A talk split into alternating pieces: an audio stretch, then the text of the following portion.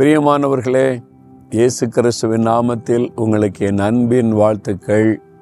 ஆண்டவர் இயேசு கிறிஸ்து இன்றைக்கு உங்ககிட்ட ஒரு முக்கியமான காரியம் பேச போகிறார் என்ன காரியம் அப்படின்னு பார்க்குறீங்களா? உங்களுக்கு விரோதமாக சிலர் எழும்பி நீங்கள் வேலை செய்கிற இடத்துல பிஸ்னஸ் செய்கிற இடத்துல வசிக்கிற இடத்துல ஒளி செய்கிற இடத்துல சில காரியம் செய்கிறாங்க. அதெல்லாம் பார்க்கும்போது உங்களுடைய மனசுக்கு சோர்வாக கஷ்டமாக இருக்குது. ஏதாவது பண்ணிடுவாங்களோ இனிமே அவ்வளோதானோ அப்படிலாம் நினைக்க தோணுதில்ல.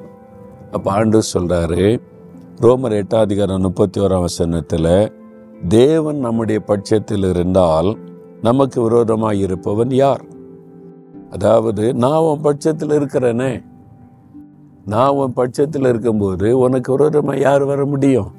வானத்தையும் பூமி உண்டாக்கின தேவன் நான் உன் பட்சத்தில் இருக்கிறேன் உன் சைடில் இருக்கிறேன்.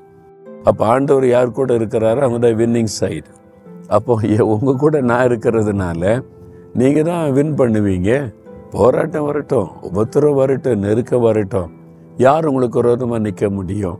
சும்மா மிரட்டி பார்ப்பாங்க பயமுறுத்தி பார்ப்பாங்க டிஸ்டர்ப் பண்ணி பார்ப்பாங்க அவ்வளோதான் ஆண்டவர் உங்கள் பட்சத்தில் இருந்தால் ஒருத்தரும் ஒன்றும் செய்ய முடியாது.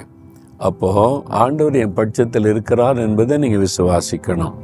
ஒன்றியவா நான்கு நாளில் சொல்லியிருக்கிறது உலகத்தில் இருக்கிற சாத்தானை காட்டிலும் உங்களில் இருக்கிற இயேசு பெரியவர். நம்ம கூட இருக்கிற பெரியவர் தானே? வானத்தை பூமி உண்டாக்கினவர் சாத்தானை ஜெயித்தவர் பிசாசை காலின்களை மிதித்தவர்.